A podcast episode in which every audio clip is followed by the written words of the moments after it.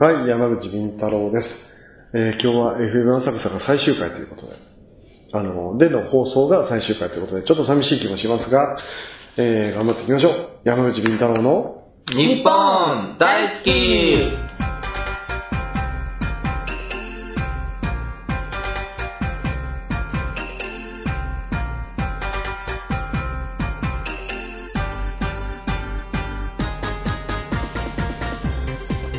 こんにちは、南部いちいこです。こんにちは、水木のあです。いやー、山口みんたです。今日はもう浅草の曲とはもう今日は最後ということで、はい、あら、そうなんです。残念ですね、えー、またさんきょくネットに戻っちゃいますね、うん、はい、またよんきょくめのネットをしたいので、うん、ちょっとまた募集ということで、うん、実はある東北の曲とは今話をしてます、はいはい、また全然奈良さんの県とは違うところと、あ、違うところですね、違うところと話をしていますので、はいはいはい、ぜひぜひ、まあ、期待していただければというところですね、うんうんうーん、まあでも結構聞いてる人がね、うん、いますよね。なんかお笑いでもちょくちょく聞かせていただいてますよ、うん、その、うん、聞いてますって、山口敏太郎さんのラジオみたいな、うん、私も何度か言われたことある。意外な人は聞いてますよね、うん、あのこんな人聞いてるんやみたいな感じ。そうそうそう。え、なんでやろう、なんでだろう。聞くんなんどうなんでしょうね。オカルト好きだから。おもろいからちゃう？ぶつかるんですか？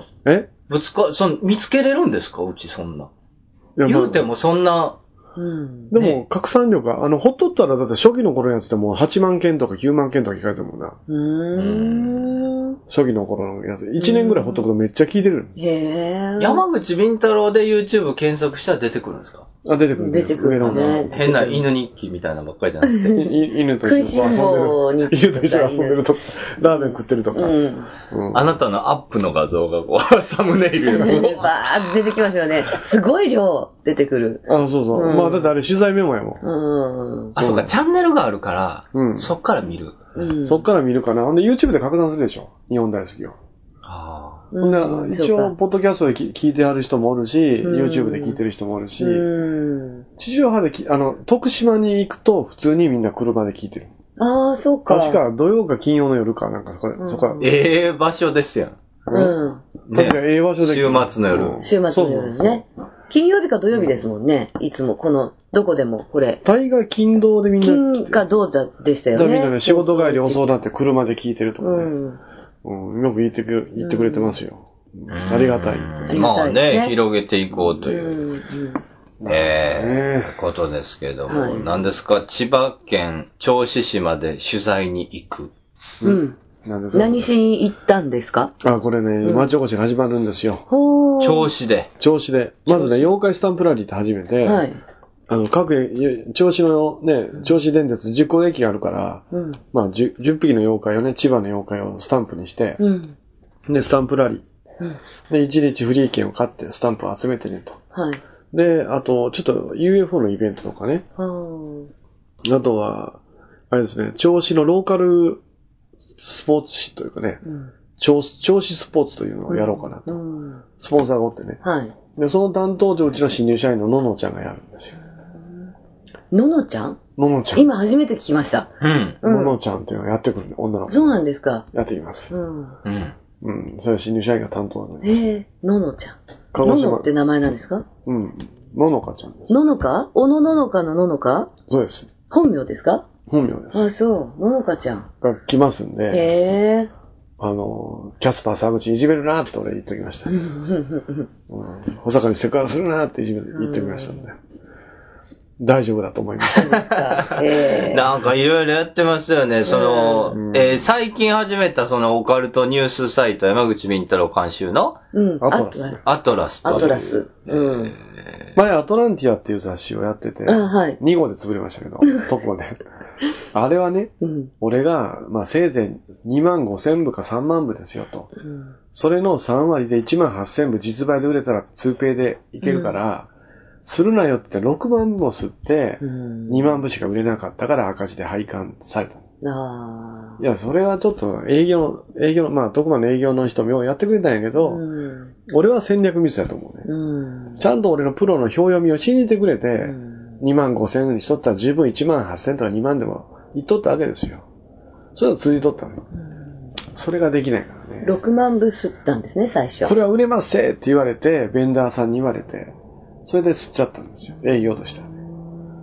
だからね、なんで俺はこのプロの塩、塩味を見るプロに言うて、言うことを聞いてくれんのかなと。うんうん、それで結局失敗。そのアトランティアが生まれ変わって、はい、山口敏太郎事務所がじわじわじわじわ力をつけてきて、うん、いよいよニュース配信サイトを経営するに至ったわけですよ。うん、で、前の名前はちょっと不吉でしょ。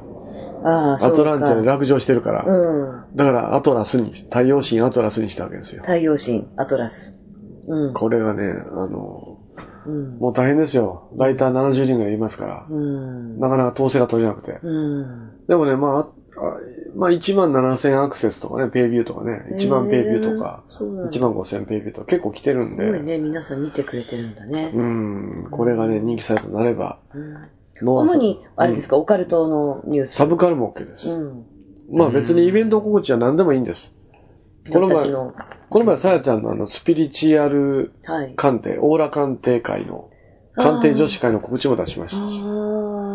ノアさんの当然ライブ情報も、まあいちまんにん見てますから、うん、いいんそこに出してもらえたら結構、あ、行こうかなと思って。そうですか、いいんですか、普通に音楽ライブですけど。全然構わない。何でもいいんです。うん、もう何でもこれは告知するんで、ちょっと、聞いてある人でね、うん、ちょっと、ちょっとオカルトもサブカルでもオカルトでもないんですけどいいですかってもうすぐ宣伝します。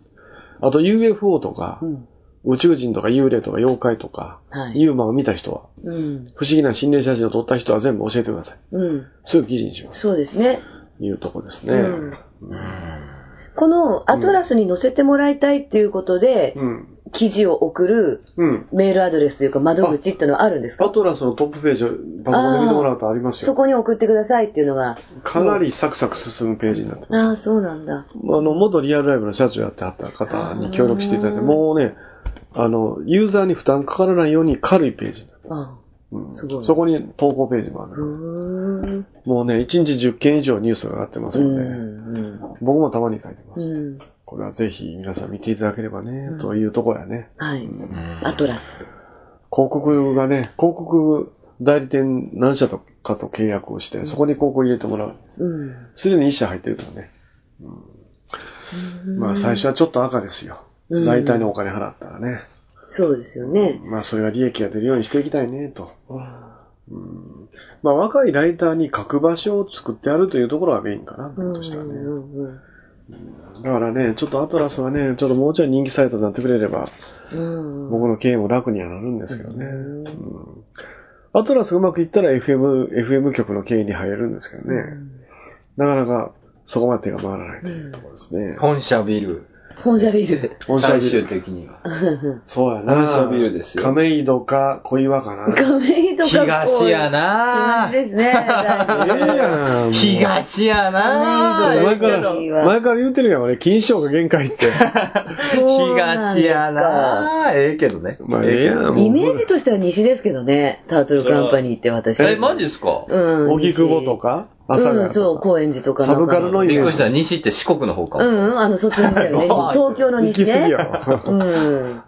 そう。でも、あの、荻窪文化が似合ってる感じはするよね。うん。うん。ちょっと、あれかな、古い、競売にかかってるようなビルでも買って、ちょっとそこ本社ビルにしますかね。そうですね。で、できればそこに エフエム 局を設置して、エフエム 局の運営と、まあ、タウン市の運営とかね。うん、あとね、ちょっとサッカーチームのね、ファンクラブチームをうちが編集することになったんで、今度 J リーグに昇格するようなチーム。はい、だからね、銚子のタウン市とサッカーチームのファンクラブ市と、で、玉井ラっていうあの、新党の雑誌と、うん、ミニコミ誌と、をさん誌を編集しながら、アトラスを経営して、ライン占いをけ、あの、プロジェクトを経営しながらうまく回してるって感じ。うん、だいぶ力がついてきました、我が社も。じわじわでしか行かないですね。本社ビルね。そうです。まあ、東でもいいけどね。全然いいんですけど、いいね、どこでも東京。本社ビルですよな。でもなんかね。みんな、亀戸に行こうよ。亀戸か。亀戸いいでしょ？いや、いいですよ。いいですよ。亀戸。いいとこですよ、亀戸自体。亀戸ってあれですよね。こち亀のあの、あれありますよね。あれは亀有り。それ亀有り。あ、ごめんなさい、亀有りだ。まあ、あの、似てるんですよ。場所的にも近い。場所的には近いよね。近いし、似てるけど、ちょっと違うんです。うん。そうそうそう。亀戸いいでしょ。ちゃんとあのあれですから、神社があのね、霊的な神社もいっぱいありますし。うん、確かに由緒正しいその東京の昔からの江戸って言ったら、うん、のあの東の方ですからね。うん、西はだって山とか田んぼを後で切り開いたわけでしょ。昭和以降。そういうことです。うん、世田谷とかね。うん。うん、昔は畑だったって。あとね、ちょっとライブハウスも来年のにがつに作りますので。ええー。あの、ちょっとね、あの、なんか昔の小学校の教室のイメージで、うん、お化け教室っていうのはライブハウスで、あの、うん、あの駄菓子とかドリンクを売ってて、うん、駄菓子とか給食として食べながら聞く、うん、あの、ライブハウスです。新しいです。亀戸あたり？それはね、今ね、あの、あのあたりです。あの、谷中のあたりを考えて。谷中。ああ、はいはい。谷中。今、あれ、は、はってるやん。谷根線が。うん。うん。千駄木とか。はいはい。谷中ね、行ったことあります。あの、あなんか神社がありますよね、うん、谷中。ああ、有名な神社ありますよね。千賀さんがなんか、うん、階段やったの。谷中。あの辺ですよ。ああ、ですね。ああ、谷中の、谷中の、うん、あの、そこでありましたね。ね、お寺だったかな。お寺でありました。あそこに行って、うん、あの、うん。やってました、やってました。あそこら辺がね、海は結構サブカルとかお化けで町おこしやってて、うん、古い家がいっぱいあるんで、うん、あそこにちょっとね、古いライブハウスというか小屋を作って、うん、で、まあ、教室、昭和の小学校の教室のイメージで作ろうかなと。うん、それで、発表会という名の講演会とかライブ、ライブとかをやれば面白いのかなと。うん、まあ、そこがうちのライブハウスの拠点かな。うん送迎化できたもう補佐官をそこに封じ込めようと思って。音響担当。封じ込める。うん。ライブハウス担当ということで。うん、まあ、それでやれば、そしたら箱が揃って、ニュース配信サイトが揃って、占いチームが揃って、タウン誌が揃って、うん、僕は最初想定した、あの、会社の機動力っていうのは全て揃うということですね。うんまあ、じわじわしか来れないんですよ。まあ、じゅうねんかかりましたけどね。時間はかかりますよね。うん。そりゃね。まあ、どうですか、銚子の宇宙人町おこしは、ノアさん参加しませんか？あ、いいですよ。あの、銚子宇宙人ならば、うん、宇宙人ならばってのも変ですけど。宇宙人体操作ってくれるんですか？そう、宇宙人体操今制作中で。宇宙人体操制作中なんですね。制作中なの。社長が歌詞をもう準備してくれてるから。宇宙人体操。去年、去年作ったんですよね。そう、去年作って。ね、で、今日あ、今回そのごがつに福島のイベントで、それを発表する予定だったんだけど、うんはいはい、イベント自体がお流れになっちゃって、うん。ちょっと今お披露目する場所がない。感じなんですが。だから、銚子で披露したらどうですか？銚子電鉄で シーディー 売ってもらって。うん、はい。で、銚子の小学校に通達出して。はい。で、村さんが ユーエフオー を呼ぶイベントありますから、うーんあの、夏に。うん。その時にご披露ってどうですか？いいですね。じゃあ、それに向けて頑張ります。ね。はい。そうすると割と、あの、面白いかもしれないです。そうですね。うん。あの、銚子電鉄もね、お化け列車みたいなのをちょっとプロデュースしますので、ようかが出てくる列車を。まあそうやってね、ちょっと広げていかないとね、新しいものが手に入りませんから。はい、ということで、じゃあ、趣旨お願いします。はい。この番組はにじゅういっせいきの日本のカルチャーや民族学をオカルティックに解釈していく傍ら、タートルカンパニー所属の面々が自由気ままにトークする番組です。なお、この番組は、ラジオサンキュー、エフエム ビザン、エフエム ワッチ、エフエム 浅草、他 YouTube、iTunes ストア他で放送しています。過去の放送は YouTube、iTunes ストアでご視聴いただけます。番組公式 Twitter は、アットマーク、ビンタロー、アンダーバー、日本。お便り採用された方には特製ステッカーを差し上げます。はい、ということでね、えー、頑張っていきましょうという、ね。はい。えー、ことですけども、えー、前回に引き続き若干お疲れの社長ということでね。うん、お疲れの社長ですね。そうですね、疲れてますね。はい。もう執筆活動。もうね、あの、今また、青山くんが、また版元書いてるでしょ？はい。まだ仕事振ってくれて。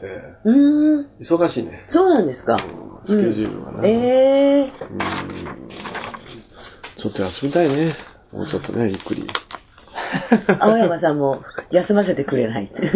いや、ありがたい。いいじゃない。ありがたい。ありがたいですよ、仕事があるのは。そうそう。各社いろいろオファーが来るのはありがたいです。ありがたいです。ねえ、この時代仕事がある。ちなみに、鳩サブレは、あの、某出版社の社長が持ってきてくれました。差し入れていただいております。もういただいてます。ありがとうございました。はい。ということで、お願いします。はい。山口敏太郎の日本大好き、えー、僕は明け方中島みゆきを聞きながら涙を流しています。阿波遍路そば美山、徳島の観光名所阿波踊り会館のごかいにて営業中。本格的なお蕎麦を味わえるほか、蕎麦打ち体験手打ち学校美山も大好評。蕎麦を打ちながら友達と知り合える蕎麦コンも毎月開催中。電話番号は ゼロ なな ゼロ ご ろく はち さん ろく ゼロ ご に 阿波遍路そば美山に来てくださいね。山口敏太郎です。徳島名物阿波遍路そば、みんな徳島に来たら阿波遍路そばをこうてや。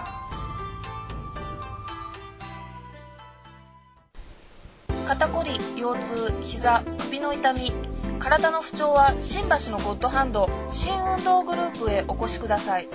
ニュー新橋ビルさんかい、健康プラザ新運へどうぞ。電話番号 ゼロ さん さん ご きゅう なな はち なな ご ご、 営業時間はじゅうじさんじゅっぷんからにじゅうさんじまで。新リンパマッサージがおすすめです。気の合う仲間とイベントを楽しむアウトドアサークルプレジャー。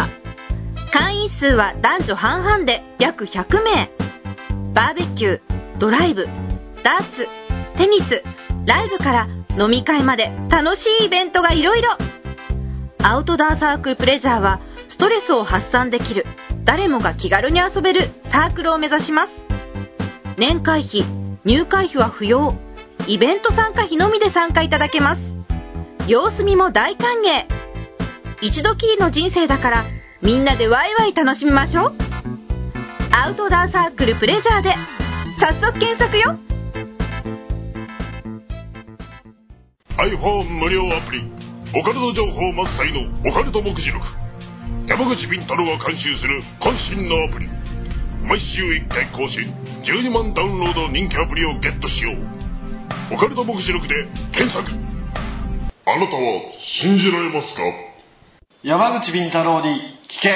ラジオネームハンダゴテさんからのお便りです。皆さんこんにちは。はい、えー、こんにちは。ユーマ、宇宙人、ユーフォー などは今もテレビ番組などで特集が組まれることが多いですが、最近のオカルト番組の傾向として、大パーツ、かっこ発見された場所や時代とは全くそぐわないと考えられる物品が全体的に弱いように思います。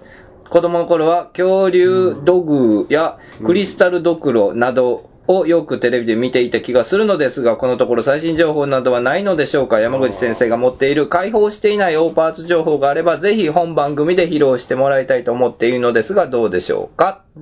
大パーツね、うん、場違いな品物たち。そうですよね。古い石から腕時計ができたりね、はい、まあ古代の石から歯車、コンピューターみたいな歯車ができたり、うん、あ意外と不思議なものが出てくるんですよ、うん、でね、まああんまりうちが公開してない情報としては、あのうちの会社の妖怪博物館にね、はい、置いてあるあの怪獣道具ね、うん、あれは福島の縄文時代 の, の遺跡からできた、まあ、子供を遊ばすためにつく お, お父さんお母さんが作ったような怪獣のおもちゃがね、はい、それがろっぴきで、まあ、俺怪獣道具って言うてんねんけど、うん、顔がふたつ、ケルベロスみたいにふたつあるとか、うん、顔が人面人面のね九段のようなやつがおったり、まあどう見ても怪獣なんですよ、はい、生物普通の生物ではないみたいな、うん、まあ、それは当時の縄文時代のお父さんお母さんでちょっと器用な人が想像して、うんだから縄文時代の僕らつぶらえいじと呼んでるんだけど、うん、それ怪獣を想像してこんなやつおったら子供喜ぶやろなって作ってあげたんだろうね、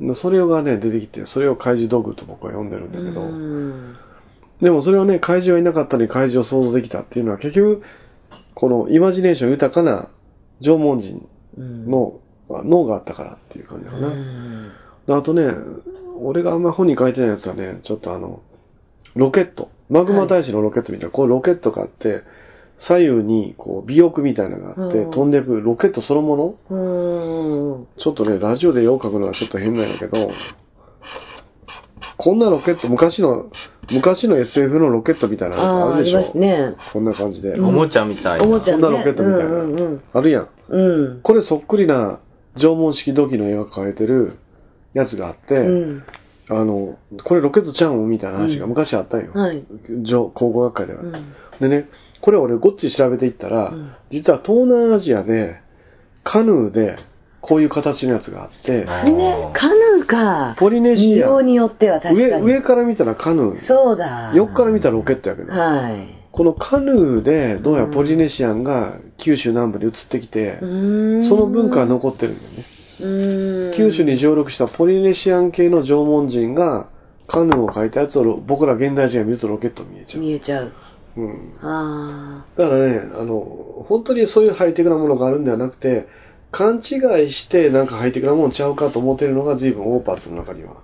うん、クリスタルドグはあれは現代人が作ったらしいもんね。そうなんですか。うん、あれは昔のものではないみたいです。うっそ、本当に。もうそれでほぼ確定ですよ。うわ、だってじゅうさんこ集めた地球が滅亡するってそんなドラゴンボールみたいなことないじゃないですか。うん、えあの別冊宝島のオーパーツ特集とか買ったんですけどごひゃくえんで。えもったいないじゃないですか。 あ, あそこにクリスタルドクロあって、うん、こんな昔にこんなクリスタルをこんなドクロの形にこう加工する技術があったのかって書いてあったし文章に。それ嘘なんですか。そんなことないですよ、嘘ですよ。ええー、本当。マジで考えましょう。そっか。ただ、うん、あのまあそういうあの誰かがついた嘘にこう、うん、付随するファンタジーの面白さってのはありますけどね、うん。インディ・ジョーンズのテーマにもなったじゃないですか。うん、だからまあそまあ映画のテーマになるぐらい盛り上がったらいいんじゃないという。ただね、おかしなことはいっぱいあって、うん、あのインディ・ジョーンズシリーズにあのナチスが出てくるじゃないですか。はい、ナチスがチベットで奪った隕石でできている仏像とかね、それ今ドイツでもあったり、インディ・ジョーンズ顔負けのその不思議なお宝を巡る攻防戦みたいな実際にあるみたいです。あ、そうなんですか。うん、だからクリスタルどころも、うん、一部は本物だって言い切る人もいるし、全部偽物という人もいるし、うん、まあね、僕はもう大方現代人の技だろうなとは思っていますけどね。そうですか。じゃあ、うん、出動されたっていう情報も嘘ですかね。嘘だと思います。嘘ですか。うん、多分あのいろいろ記録がありますけどね。ああの最初に発見した人がどうも嘘をついたみたいですよ。あ、うん、なんか娘さんのねプレゼントだったとかいう説があったりね、いろいろあるみたいです。なんだ、本気で信じてました私クリスタルドクロ。え本気で信じるんですか。俺ぜ俺、うん、信じてました。俺これ絶対おかしいと。本当。そっか、大学生ぐらいから思ってますけどね。そっか、そっか、うんうん、いろいろだからあるんですよね、うん、オーパーツとかで検索してみると、あのえっと何でしたっけ、モヤイ像の、うん、えー、表面に出てるのは、うん、あれ顔から上で、うん、掘っていくと全身があるじゃないですか。最近分かったの、えー、そうなんですか。うん、うん、そうで、あのフェイスブックとかいろんなネットニュースにも載ったんだけど、うん、掘ってったらあの銅像のこのこっちの手の方も埋まってたっていう、でものすごい長さのモヤイ像が出たってニュースにで見ましたけど、あれは本当でしょ。いや俺どうなのかなと思って、モアイって日本通が運んでて、え 俺, 俺らの先輩が運んでるんだけど、嘘、日本に運搬した時は下がなかったんですよ。えいやそれでね、ネットで回ってる写真は僕も見てます。そうですね、モアイ像全身で調べると、うん、あの こ, これですこれです、あの掘り返して、うん、あのこ, こんなにこんなにもうあの背中も全部全部こう、うん、中まで埋まってて、あこれは嘘ですよ、今の写真は嘘よ。これこれとかあの下があったという、そうそうそう、下があったわけですよ。この写真はでもね、俺ねこの写真が出ます。これこれこれ、うん、ほらこれ、あ見ましたこれ、うんこれこれ、考古学者が掘ってったら下まで全部あったって。でも日本に持ってきたモアイは全部日本通が持ってきたんだけど、うん、あの全部途中までしかなかったです。あ、そうなんですか。いやだからひょっとしたら長いやつもあるのかもしれないし、うん、ひょっとしたらその写真自体がネタなのかもしれないのかなと思ったりはしたんですよね。マジですかこれ。まあでも今って写真は何でもね本物っぽく作れる時代だから、まあ作れますからね、ただ考古学者が実際行って掘り起こして、うん、そしたらモアイ像は下まで胴体まであったっていうのがもう本当にななちゃんとしたニュースになってましたけどね。えちゃんとしたニュースってヤフーニュースかなんかですか。まあそうです、ネットニュースです。まあ普通のテレビでは報道されてない、うん、いやだからね普通だったらね俺テレビのニュースが動くんじゃないかな。動くかな。テレビのニュースでは確かに見なかったかな。だからこれがレアケースなのかこの写真がフェイクなのか、どっちかわからないですよ、えー、私もこれフェイクだとしたらすごいショックです。あ、こんなのもありますよ、ほら、うん、みんなこう中に入ってって、うん、掘ってった人がこんなにすごい、こうすごいでしょ、こんな日本の技術者がモアイは歩くっていう話を言ってますよね、うんうん、歩く、あのなんかね、こうなんかしあの組み立てると自重でガッタンガッタンって自分で動いていく仕組みを作った人がいるんですよ。あ、そう作ったんですね、それは。あの仕組みを、ほんでね、伝説だとモアイは自分で歩いてその現場に行ったって説があって、はい、だからあの人間の手で運んでないっていう説もあるんですよ。木で組むと自重でね、自重の重みでどんどん勝手に動いていくっていうのを、うん、どっかの技術者の人がやってましたね。うーん、うん、だから、まあ、モアイの謎あれまだまだ多いですよ。そうですよね。一回住民が、今いる人たち、あの人たち子孫じゃないですからね。あ、そうなんですか。全滅してます、病気で。うーん、あの島、イースター島の人はね。うーん、あれは後に移り住んできた人の子孫なんで、モアイを作った人の子孫じゃないんですよね。へえ、そうなんだ。全滅ですもんね。全滅してるんだ。うん、そうなんですよ。え、なんでこんな話してんの？なんだっけ、オーパーツ。オーパーツ。そうそう。なるほど。みんなやらせなのかなみたいな風に思っちゃったから。うん、例えばあのスペースシャトルに似てるこういうなんかあるでしょ？南米でできたやつ。はいはい。あれはスペースシャトルに似てるけど、実はあれはあのナマズの種類ですから。ナマズ？うん。あの現地にいるナマズをこう掘ってったらスペースシャトルそっくりの形になっちゃったんですよ。あ、だからナマズをかたどって作ったフ ィ, フィギュア、当時のフィギュアが現代人が見るとこれスペースシャトルじゃんみたいに。あ、でナマズとか動物ってすごい機能的にできてるんで、はい、水の中とか風の中を切って走るために効率がいいフォルムをしてるんですよ、うん、そのフォルムっていうのはやっぱり飛行機を追求していると限りなく鳥に近くなっちゃうんですね、うん、だからたまたまナマズに似ちゃったんですよ、スペースシャトルが。そっか。だからあれもヒンチキらしいですね。今自分たちの文化の中であり得るものでの目線で見ちゃうから、うん、そういうことですよね。ね、そう、うん、ユーフォー なんじゃないかと、あのね、ロケットじゃないかみたいな風に思うのかも。ただ恐竜土偶をカバーかあのえ弁護するならば、うん、恐竜土偶は毛があったんですよ。はい、土偶に、うん、で子供の頃ね、俺恐竜土偶って毛が生えてるからインチキじゃんみたいな、うん、適当に作ったんじゃんみたいな思ってたら。うん、恐竜には毛が生えていたってごじゅうねんぐらいでもう確定しちゃった。あ, あれって。じゃあ、俺ら現代人が知らない知識を昔の人が作ってたってことは、うん、毛が生えた恐竜を見たってこと、ね、みたいなことになるでしょ、うんうん、で、インチキで作った人は数万体作ってるんですよ。へ、そんな暇なやついますよ。そうですね。何の一円も得にもならないのに、数万体の土偶を作って一生懸命埋めてるやつ。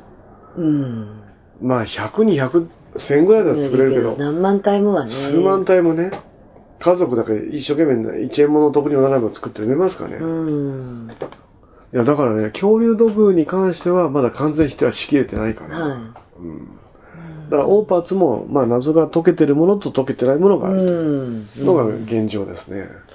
うん、なるほど。意外とノアさん何でも信じちゃうんですね。私結構何でも信じますね。割とね。そうなんですか。僕でもね、いやでもね、あのジャンルによるんです。え、ジャ、ジャンルによるという。あのなんかそういう出てきたっていうやつは、あの、うん、そういうその場所とか、うん、あの限定されちゃうと割と信じちゃう。だからよくわからないいろんな、うん、他でもなんか信じてないものはあります。でもあの きゅうてんいちいち あのやらせ説とかは信じてます。それはね、うん、そうだろうと思ってる人なの。なるほど。いろいろ調べた結果、うん、いろいろ見て、まあ、不審な点がいっぱいありますからね。不審な点がいっぱいあるからやらせだろうと思ってるんだけど、うん、うんうん、でもそのオーパーツとかに関しては割とまあそうか、信じるかもね。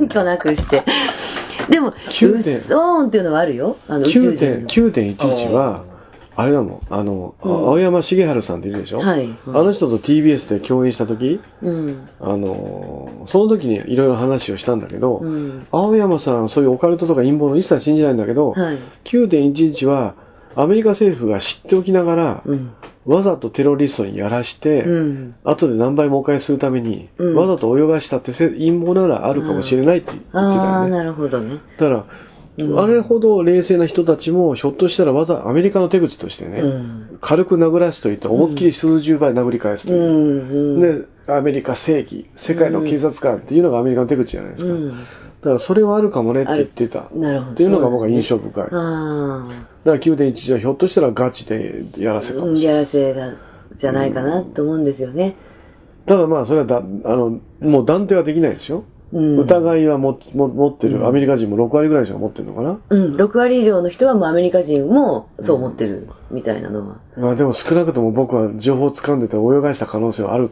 かもしれないですよ。うん、だとしたらちょっととんでもない話ですけど ね, ねだって真珠湾攻撃も誘ったんですもんね、うん、日本が攻めてくるって知ってたんです、うん、でもやらしとけと、うん、後でジャップをやっつけるためにやらしとけって、うん、でやらした。そう思った以上日本軍が攻撃しちゃったからアメリカ面食らっただけであって、うん、いやだからねあれなんですよね、うん、だからそうあの本当オカルトとか陰謀論っていっぱい嘘があるんだけど、はい時々あれっていうのもあるんですよね。ありますよね。それがねちょっとね興味深いな。 きゅうてんいちいち は怪しい、うん、かなり怪しい怪しいですね、はいうんうん、基本的にはノアさんは宇宙人関連は信じがちなんですね。え宇宙人の中でもちょっとね、うん、あのユーマとかむしろ私自分の分野じゃないから割とえー、こういうのあるんだって思っちゃう方だけど、宇宙人とかだと例えばあの前回の回みたいに宇宙人がもう入ってきてここで一緒にこう行動してるとかいうのはどうかな、それはちょっと エスエフ 的かなみたいな。あじゃあ一部はそういう疑う部分は疑う、もちろんもちろん何でも信じるわけじゃない。宇宙人コンテストになんか不思議な人来てたじゃないですか。私は宇宙人なみたいな人いたね。あいましたよ。ガチな人いたね。ガチな人いましたよ。私は宇宙人であの本当にそこの星から来たっていう風にあの本当に思ってる人もいました。ねえ。いますいます。それはそれで楽しい。でもそれも楽しい。そうねえ、うん。信じるっていうよりは受け入れるんですよ。私すごい粘着されてる。粘着されてた。宇宙人に、うんうん。いいじゃないですか。でもまあ何でも受け入れる、うん、性格ではあるかも。ああ、なるほどね。うん気をつけた方がいいですよ。まあでもオーパーツは嘘多め。オーパーツはね、そうだ。私今これモアイ像がやらせかもしれないっていうのにすごいショックを受けてます。いやまあわかんないね。うんだからそういう長いバージョンもあったのかもしれない。あったのかもね、うん、あのそうそう僕は現地で 見, 見ない限りあんまり信じないし。ああなるほどそうか。まあイースター島も行きたいなとは思っているんで、うん、あの南米に一回チリかどっかに行ってから行くんでしょ、うん、確かそうですよ。遠いですよね。だからすごいお金かかる、うん、行きたいんだけどなかなか行けないんですよ。マチュピチュとねマチュピチュもねイースター島行きたいんですけどね高いんですよ。はいということですね、はいえー、ステッカー差し上げます、はい山口敏太郎の日本大好き、えー、今からお話しする怪談はある友達の知り合いのおじさんの姪っ子の旦那さんの上司の奥さんが飼ってた犬から聞いた話なんで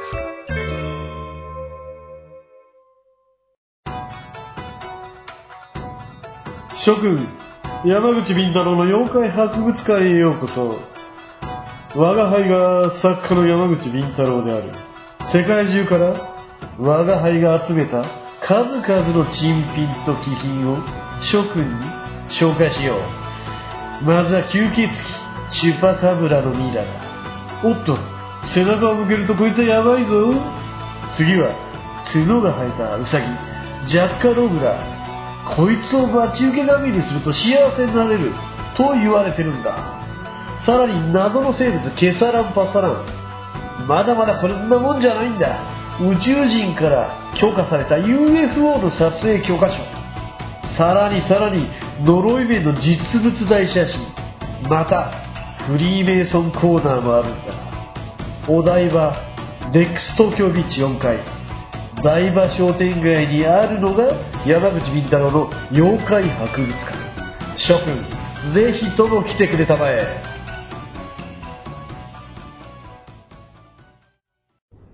ラジオネーム特命さんからのお便りです。こんにちは。最近日本大好きでもプロレス例えが増えてきて iPhone から聞こえてくるマニアックなネタにニヤついているよんじゅうぜんはんの元プロレスファンです、えー、今思うと小学生の頃はみんなプロレスファンだったのに気がつくと大人になるにつれ興味が失われていく気がします、うん、自分もそうなのですが大人になると新しい選手の名前が覚えられなかったり平成以降の選手は使う技の名前が複雑になってきたり横文字ばかりでちょっと勉強しないとよくわからなかったりします。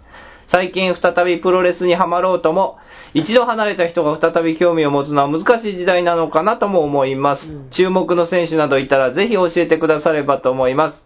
よろしくお願いいたしますということで、えー、僕からははかるさんをおすすめしておきます。はかるさんって誰ですか？いや、はかるさん聞いたこと会ったことないんですか？はかるさん、私まだ会ったことないかな。あの名古屋方面で活躍してる自治団っていうちっちゃい団体やってて、やった今トヨタプロレス両方所属かな。へ、名古屋でローカル団体でやってます。 あ, あの人はええ人よ、うん、はいはい、頑張って、まあまあね、お化け屋敷の電車引っ張ってますね、うんうん、そうですそうです、えーうん、そうそうですってよ。いや確かにね、あの単なるあの昭和の頃だと単なるね、例えばダイビングボディープレスやったのに、うん、ちょっともっとその人選手オリジナルの新しい名前で、ね、うんえー、またハイフライフローとかね、そういう風に呼ばれるわけよ、うん、でそんな呼ぶ暇よ。例えばね、なんて言うんだろうな、あの選手一人一人が使う技になんか、例えばバックドロップでも長州力がやるとひねりを加えたバックドロップとか、うん、ジャンボ鶴田がやると腰で投げる、へそで投げるバックドロップとかね、うん、そういう風にいろんな技があったわけですよ、個性のある。それだったらその人オリジナルでいいんやけど、はい、さほど技がない、あの個性がないのに、いやそんなん昭和の頃やってたあれやん、なんかボディプレスやんとかね、ショルダータックルやんみたいな技になんか自分の名前をつけよう。ああ、それってどうなんっていうふうに俺は思うよね。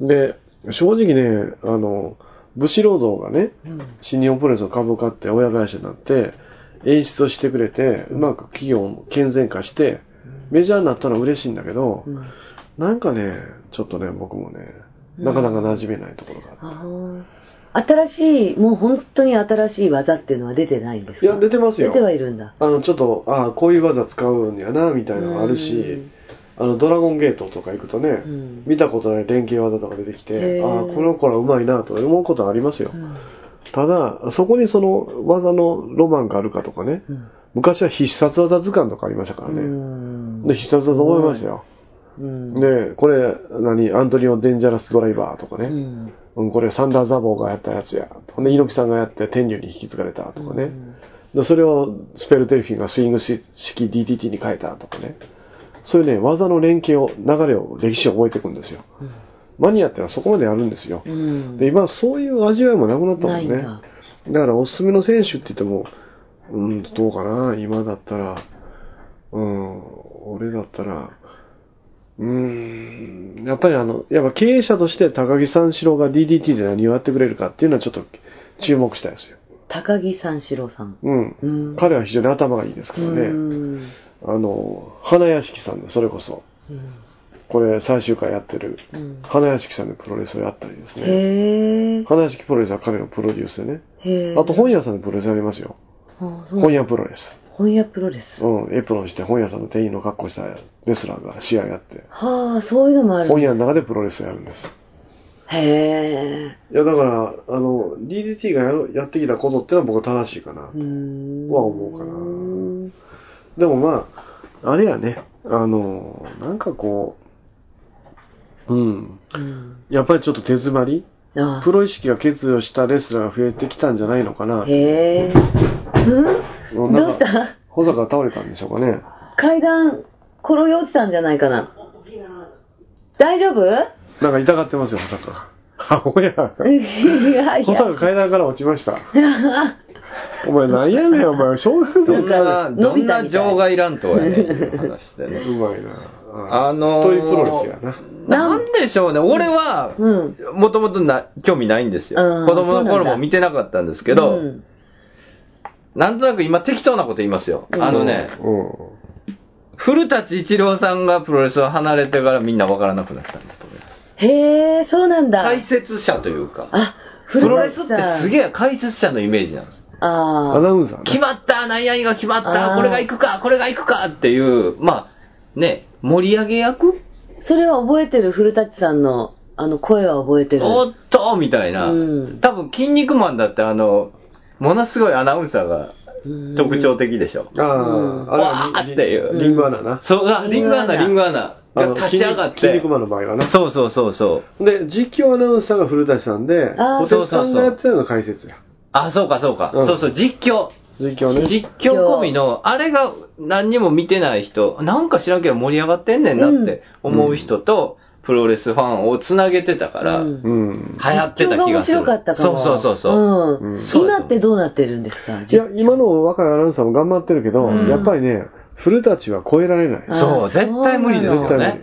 で、新日本を古たちがやって、あの、あれ、全日本は昔徳、あ徳さんがやってた。あ、そうでしたっけ？ずっと昔は。うん、でね、あの、やっぱりね、プロレスの司会、あの、実況中継アナってやっぱ頭が良くなってあかんから、エリートコースだったんだね。うんで、あの、あの人も、なんだったら、ジャストミート、福沢さん。ああ、福沢さんね。あの人が全日本やったね。ああ、確かに確かに。あの系統ですよ。そう。で、古舘の後、辻さんがやってて、辻アナはなかなかうまかったよね。それ以降育たなんだね。ああ、うん。やっぱりね、何の世界でもそうですけど、うん、橋渡し役、通訳、うんうん煽り役ですか、うん、が大事だと思うんですよね。いやだってそれでね、ちょっとやっぱりあのよあの要するに無声映画の弁士と一緒やから、そうね、面白くなるんですよ。うんうんうん、あの坂口誠二にね、うん、あのキラーカーンがね、はい、あのタッグパートナーだったキラーカーンが裏切ってね、ニードロップかなんか落としたんですよ。その時の中継、古舘さんが。恩知らずキラーカーンとか。はいはいはい。そういうことですよね。それでもうちょっとイメージができるわけよ。人間関係とかもパシッと入れていく。お世話になった坂口誠二先輩、裏切った小沢雅史ことキラーカーン。うん。なんちゅうことすんねんと。ほんで、例えば、国際軍、プロレスが、国際軍団がね、ラッシャー木村が寺西とか浜田さんを連れてきて、うん、長州の革命軍と戦ってる時にね、まあ、そのうちその吸収合併された維新軍になるんやからね、各国。そしたら寺西がね、確か乱入してきたりするんですよ。そしたら寺西勇のフラチな乱入だっていうわけですよ。フラチな乱入。フラチな乱入って、フラチって日本語で古舘さんで初めて覚えたし、だってね、猪木さんがあのハルク・ホーガンのアクスボンバーで失神した時は、雨乞いの儀式にも似たとか、ね、ファンの悲鳴をね、雨乞いの儀式というふうに。古舘一郎が描写したところでもうすごいですね、古舘さんね。やっぱうまいんですよ、うん、センスがあるんですよね。うんいやだから報道ステーションもね、うん、俺のプロレス的な目で見てたの、うんうんうん、あの小川さんがいらんこと言うた時とかもね、うんうん、だから古舘さんが慌てるじゃない、うん、あれも急にセメントマッチになった雰囲気とかね、うん、いやだからね、あとショーン・Kがね、はいホラッチョ川上だったってことがバレてね、古舘さんが困ってた時なんかも、あれなんかもプロレス的に。なんかちょっと、まあ、言うたらかわいそうやけど、ちょっと面白かったかなというところはね。まあだからね、やっぱりいろんな人材、例えばアントニオ猪木のプロデューサーの新馬さんっていうのはいろんな企画屋でおってね、おじちゃんが。で古舘さんが盛り上げて、田中リングアナっていうケロちゃんがアイドルリングアナウンサーでね、ファンクラブさんやった。で、で、ターザン山本っていうね、うん、名物編集長がおって、うん、マスコミでも盛り上げる。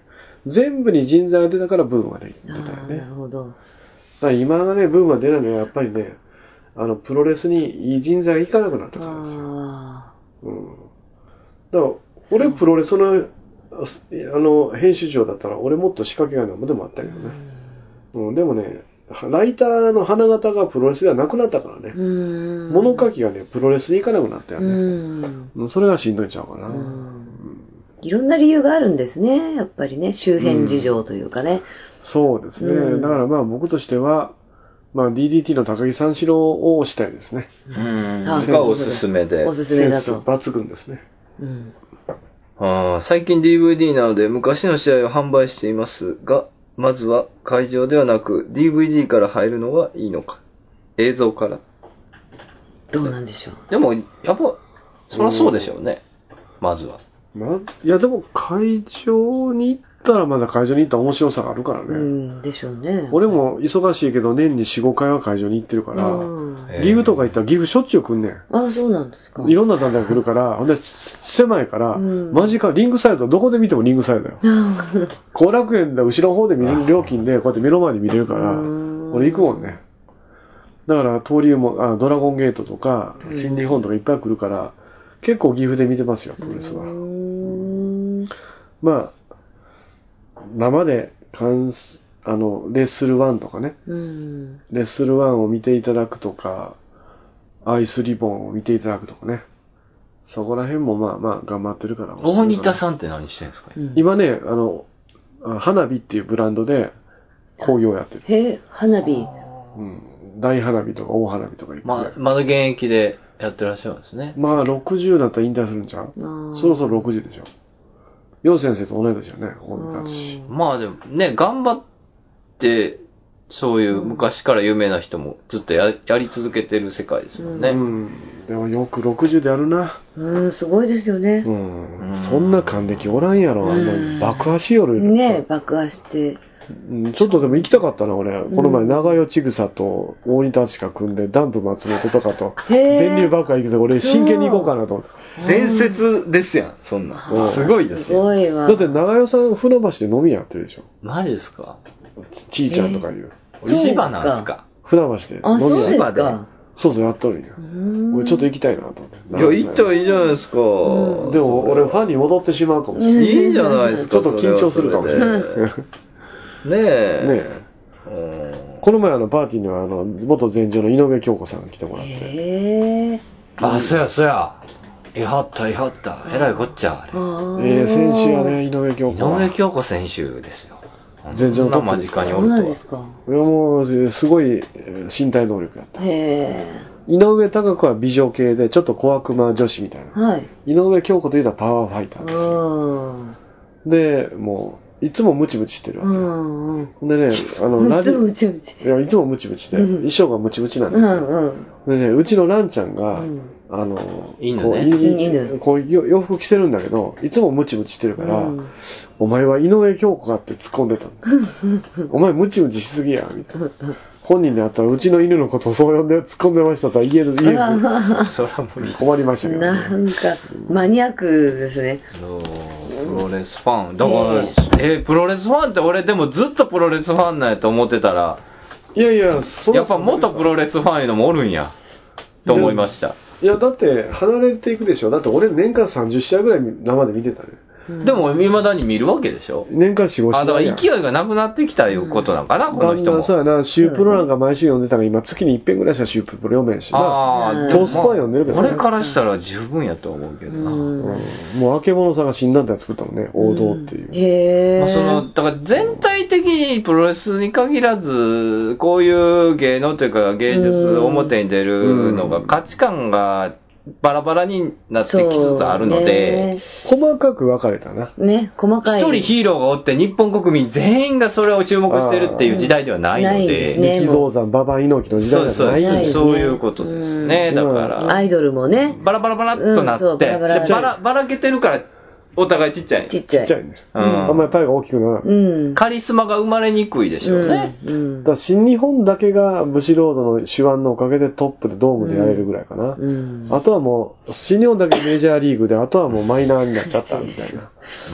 感じかな。うん。うんだから日六プロレスのサスケさんなんかよう頑張ってると思うんですよ。ね、すごいですね。あの方もこの時代にね。東北にで、えー、こう。専念したからこそ生き残れた。そうか、うん。そうですね。うん、あまあそういう生き残りの時代なのかなと。うん、宇宙人コンテストにサスケさんが来るかもしれないって聞いてます。えでも聞いてますってあなた主催じゃないですか。そうそうそう私が主催なんだけど。聞いてますって一言のように。聞いてます。えー、そのサスケさんに声をかけてくれた人がいるんですよ。サスケさんとすごく仲良くしている東北の人で、うん、で宇宙人コンテストのことを話しましたと、うん、で次にやるときは来てくれるそうですっていうところまで。だってユースピリッツってこあのムックを作った時にあユースピリッツ読んだことあります。サスケさんに僕はオファーを出して、はい、飛鳥明夫さんと対談してもらったんです。あそうだったんですか。誰からオファー来たかもう忘れてるとは思いますけどね。へただあのサスケさんの右腕で一義道六プロレスの社長をやった新崎人生さんは一度お会いしてお食事をしたことがあります。あそうなんですか。だから同じ徳島ですからね、うん、新崎さんは、うんねうん、だからサスケさんにもぜひ次回があればね次回があればね次回があれば難しいですけどね、うん、次回がないですか。難しいと思います。いやいやいやいや頑張ってね頑張って開催していきます。あじゃあ場所は銚子に変えましょう。銚子ですか。うん、うんそう場所書いてえんのそれ。いや実は調子で宇宙人コンテストやりたい。そうなんですか。似たようなイベント。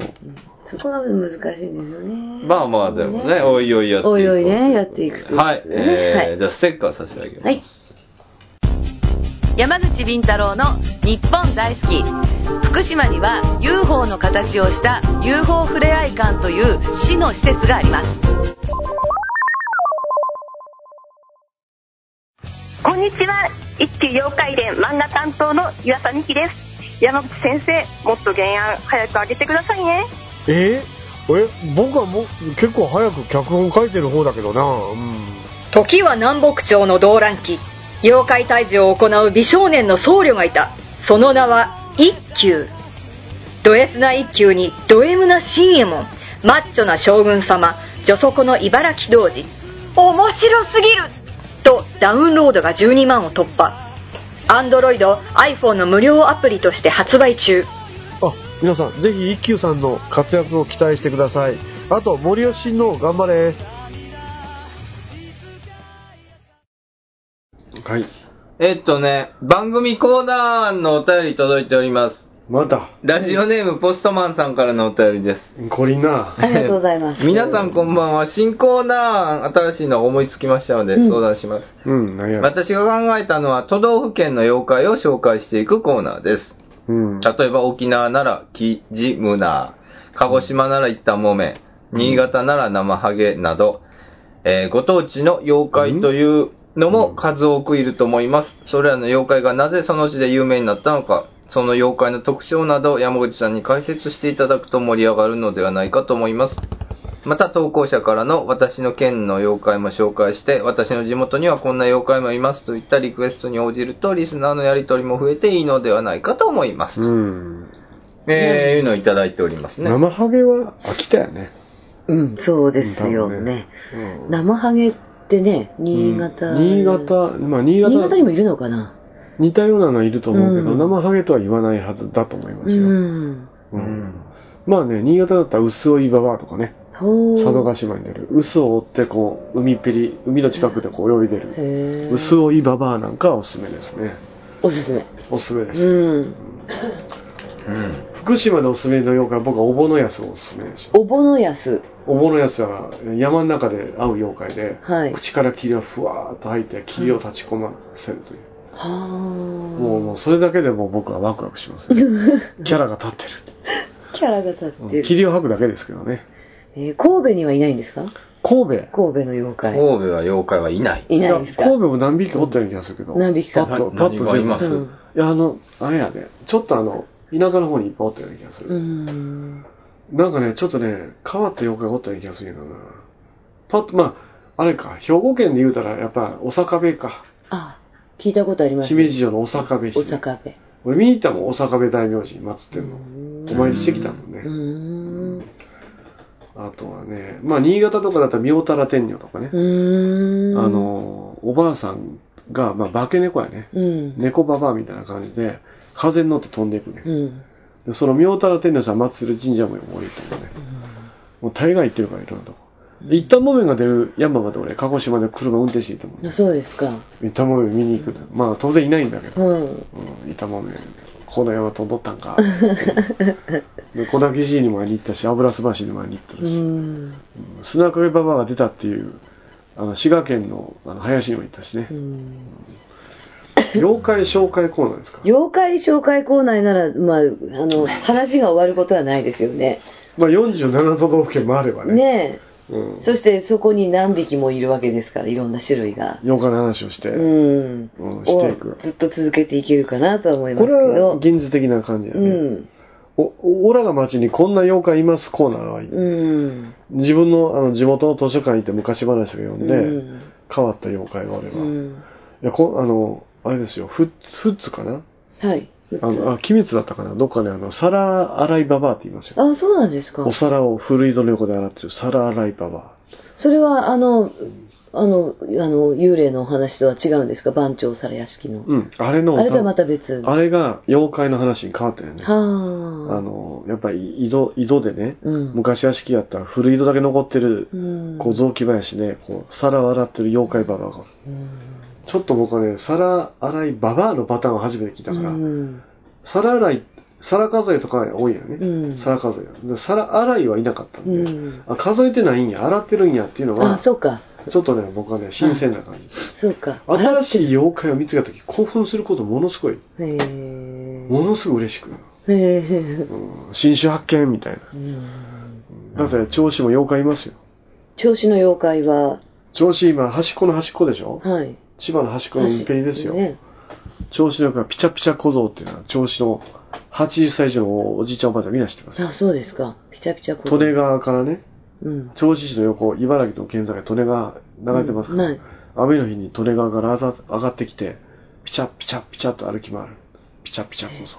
歩きます。何するんですか？歩き回るだけです。だけああ。それがいいんですよ。そうなんだ。え、何がしたかったん？うんうん、それは妖怪なんだよ。うん。あとね、ハイカラムジナっていうのもあるらしいですよ。ええー、ムジナのハイカラバージョン。ハイカラバージョン。あと、モーレイヤッサもいますよ。うん、モーレイヤッサ知らないですか？知らないです。鬼太郎相手に激闘を展開したモーレイヤッサですよ。うん。モーレイヤッサ、モーレイヤッサってもう、俺の幼稚園の時にはトラウマになって、だから調子に初めて行った時、うん、にじゅうねんぐらい前かな、うん、ああもうモーレイヤッサの町に来たって。うーん、海で死んだ人の魂が妖怪化してるんです。うーん、モーレイヤッサ。なんか地元の人の話を言うと、その巨大な手がね、うん、空中水中が出てきて、うん、ここに目玉があるんですよ、うん、まあ、手の目の巨大バージョンですけど、はい、で船を掴んでこう潰したりする。恐ろしい。まあ、超人バロムワン好きな人は腕ゲルケと思ってもらえばいいんですけど、さっぱり通じないと思いますけど。でもなんかあの、うん、手に目があるっていうのはなんか最近見たことあるけど、なんだっけ、アニメかなんかで。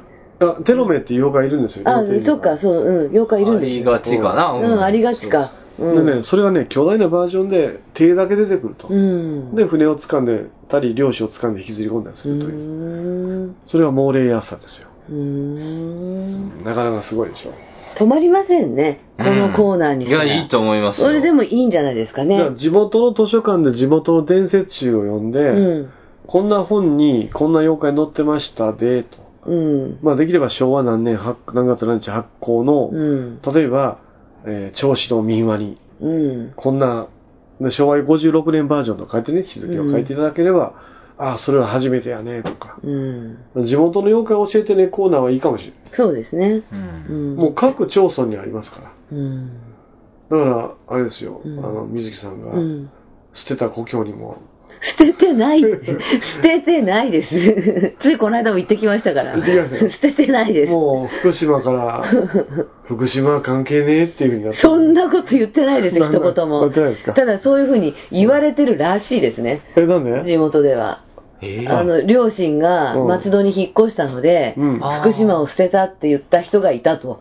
え、具体的にいうようなニュースは聞きました。私、ノアさんのブレーンだった人が、はい、野田さんのご両親のことをそう言ってましたよと。へえ、うん、あ, あいつは千葉に逃げた、うん、でそれはああいう状況だから避難したとか逃げたっていうふうに思われがちなんですけど、福島から出ると、うん、でも単にうちの両親たちは、うん、あの兄弟がみんな関東なので、うん、近くにあの老後を過ごしたいっていうだけで、うん、あの千葉県に来ただけなんです。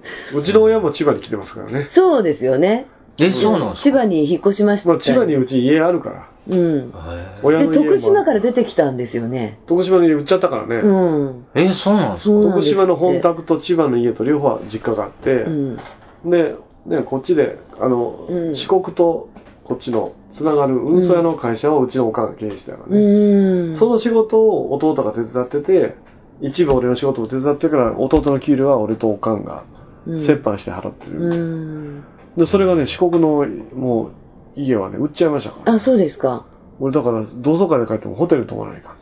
そうなんですよ。私もそうなんです。福島帰ったら今はホテルに泊まってますね。なんか理不尽でしょ。うん、うん、しょうがない。でもまあしょうがないです。私も福島の家を売ってしまって、うん、今千葉の家を買ったから。そうなると故郷って何なのかなと思いますね。そう、やっぱ確かに。例えば今徳島に帰る、福島に帰るって言ってますけど、うんうん、別に帰る場所そのものが移動したんなら、それはもう帰ってるんではないですよね。ないっていうことにはなる。旅行、旅行ですよね。旅行になるよね。でもそこでまあ育ってるっていうのはあるけど、うん、じゅうはっさいまでそこで生まれ育っている。これは連れはおるけどな、うん、帰ってもホテルに泊まるってことは、それは帰ってるわけじゃないわけですよ。そうです。その意識はね、でも確かにその意識には変わってきた。ということは貴族意識はそのまんまですけれども、ど実際には帰ってるわけではないわけですね、うん、まあ実家がな売られる気持ちになってみ、うん、えー、と思うわ、うん、だから例えば、うん、意外と親はドライ、うん、親はドライでしょ。親は割とね平気平気でいますね。俺え売るんって去年聞いた、うん、くがつに、うん、あこれ売るんよ。横浜の人がね I ターンで徳島に来るから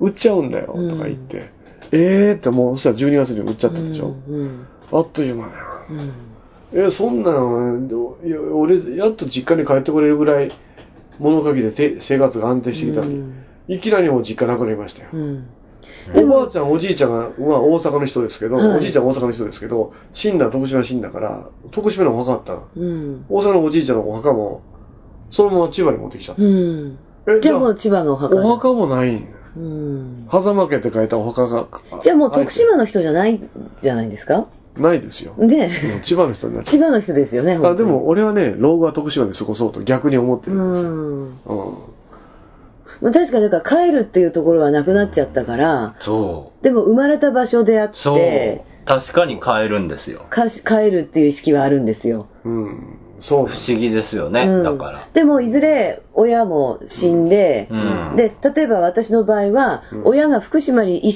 生いても、うん、いずれは親がふたりとも死んだら、うん、福島には誰もいなくなるんですよ、うん、そうですね。そしたらば、うん、じゃあそこは実家ではないわけでもう誰もいないからと自分が東京に住んでる以上は今度は東京の人だっていうになっちゃうわけですよね。出すよね。ですよね。出す出す。そうだそうだ。うん。いやだからね、あの意外とね親はドライドライに打って老後の資金にして。うん、こっちの方があの病院いっぱいあるしとかね、うん、そうそう言ってました。やっぱ老後の安心感っていうのが。で息子はさんにんとも千葉にいるし。そうそう同じです同じです。だからこっちがいいです。うん。首都圏に来ちゃう。自分の子供と自分の兄弟がみんな関東にいるっていうことに気がついたときに、うん、あそろそろ、うん、千葉か茨城に来ようかな。大阪で オーエル やってバリバリの阪神ファンのうちのおかんなんか、うん、東京は嫌いって、うん、家康が作ったく国は嫌いみたいな、うんうんうん、大阪城梅だから嫌いとか言うてたくせに、うんうん、もうすっかり東京に住んでますよ。そうですね。うん、住めば都ですねやっぱり、うん、そんなもんなんじゃないですか。でも全然今インフラ的にも何不便はないし、うん、もうスタバもケンタもね、うん、スタヤも何でもあるから、もう、 から、ね、もうね飛行機でシュッと行けるじゃない、はい、だから僕は逆に老後は徳島にちょっと家でも買って、うん、徳島と千葉を行ったり来たりしながら、うん、できれば俺の理想は大阪にビル、うん、名古屋にビル東京にビルほんで徳島ビルみたいなのあって、うん、でそれぞれライブハウスがあって、うん、うちの支店があって俺がもうフラフラ好きなところに移動できるっていうのが一番理想ですよ、うん、いやだからねもうね故郷がなくなっちゃったんだよね。そうですよね、うん、そう確かにそう同じような状況になったんですよ。小学校のあれですよ同窓会が久々にありますよ、うん、さんじゅうねんぶりぐらいにあったあるんですか。はちがつにあるんだよ、うん、ホテルに行かなあかんわ、うん、ホテルに泊まりますよね、うん、お前は絶対出ろみたいな、うん、お前修正頭やからいっぱい出なあかんとかみんな言われて、うん、はいはい出ますよとは言ってるよ、うん、お有名人が来たみたいな有名人が来たみたいになるわけですね。いいじゃないですか、うんうん、まあ小学校の同級生は俺ぐらいやからな夜なので、うん、高校の同級生はあのシアターブルックの佐藤君とかね。シアターブルック、うん、シアターブルック、へえそうなんですか。佐藤君でギタリストいるでしょ。はいはい、あれ僕は同級生ですよ。うーん、高校時代の同級同級生隣のクラスよね、うん、体育の時間一緒に体育やってました。でよく柔軟体操一緒にやりました、うん、佐藤君は僕を背負ってこんなこう伸びるやつね、うん、伸びるやつね、はい、あれね気持ちいいですよね、やってました、あ、はい、佐藤君はねギターうまかったですね昔から。やっぱりちょっとじゃあコーナーも検討してもらって、はい、はい、ですね、ありがとうございました、うん、ということで、えー、じゃあお便りお願いしますね、はいはい、お便りお待ちしています。日本大好きにせんごアットマーク ヤフードットシーオードットジェーピー までお願いします、うん、番組公式ツイッターもございますアットマークビンタローアンダーバー日本。お便り採用された方には特製ステッカーを差し上げます、うん、はい、はい、ということで久々の久々でもないか、でもまあレギュラーですけど、レギュラーでもちょっとなんか間が空いた気はしましたね、うん、うん、ね空きましたけど、はい、まあ今度は次収録の時はあの調子の方向でもできるかな、うん、あとまだいろいろできるんじゃないですか、まあ岐阜の動きもあるしゲストの予定はないですか。近々ゲストまた誰か呼びましょうか、うん、誰がいいですか希望は。いやー全く期待してないですね、だ誰誰が来ても俺嫌やろなとそうだよそうですね、うん、だから一回牛崎さんとそれから、えー、中澤武史と、うんうん、あと水木のさんと、うんうん、で僕でやりたいですね。いいですね。いいですね。やってもいいよ。の日本大好きっていうやつ。うん、のから始まる。別にやった。それでちょっとね、じゅうごねんほどやりたいですね。しんどるわ。しんどるわって。そのツッコミ何？しんどるかもね、確かにね。うん、確かにしんどるかもしれない。えー、ろくじゅうごですよ。じゅうごねん。いや死んじゃないけどまあね。だってはちじゅう男性の平均寿命はちじゅうでしょ、うん、もうやばいよね。えごじゅうですか今。ごじゅうだよ。ごじゅうぴったり。あとさんじゅうねん。僕よんじゅうですよ、うん、夏でごじゅうや、ね、だからあとさんじゅうもうだから生きた心地しませんよね、うん、ちょっとね。いやもういつ死んでもおかしくない、ね、平均寿命はちじゅうであとさんじゅうねんってことは、うん、あっという間人生なんさんじゅうねんなんかすごいですよ。なんか芸能人みんな早いしね。なんかろくじゅう代とかで死んでるから、うん、人にねよってはね。ねえまあね、そうするとあとにじゅうねん車ねひかれて死ぬとか ね, ね、うん、そどんな死に方するかわからんからね。わかりませんよ。だから大切に生きていかないと。本当ですよ。そうねねね本当にそうです。じゃあ皆さんあの大和書房から出た怪人ユーマ図鑑、ユーマ図鑑大和書房、うん、山口敏太の新刊買ってね。買ってくださいね。せんにひゃくえんプラス税です。よろしく、うん、世界の怪人シャドーマンとかね、ナイトクローラー、スレンダーマン、ゴートマン、ピックマン、シャドーマン、赤マントいろいろすごい人型のユーマだけで作りました。全集です、はい、よろしくお願いします、うん、ということで、はい、また次回です。さよなら、さよなら、うん、よしよし、はい、まあまあいいでしょう。いいでしょう。オンタイムで、まあ、はいオンタイム。そこそこ保坂さん写真お願いします。保坂さん写真お願いします。保坂さん写真お願いします。保坂さん写真お願いします。保坂さん写真お願いします。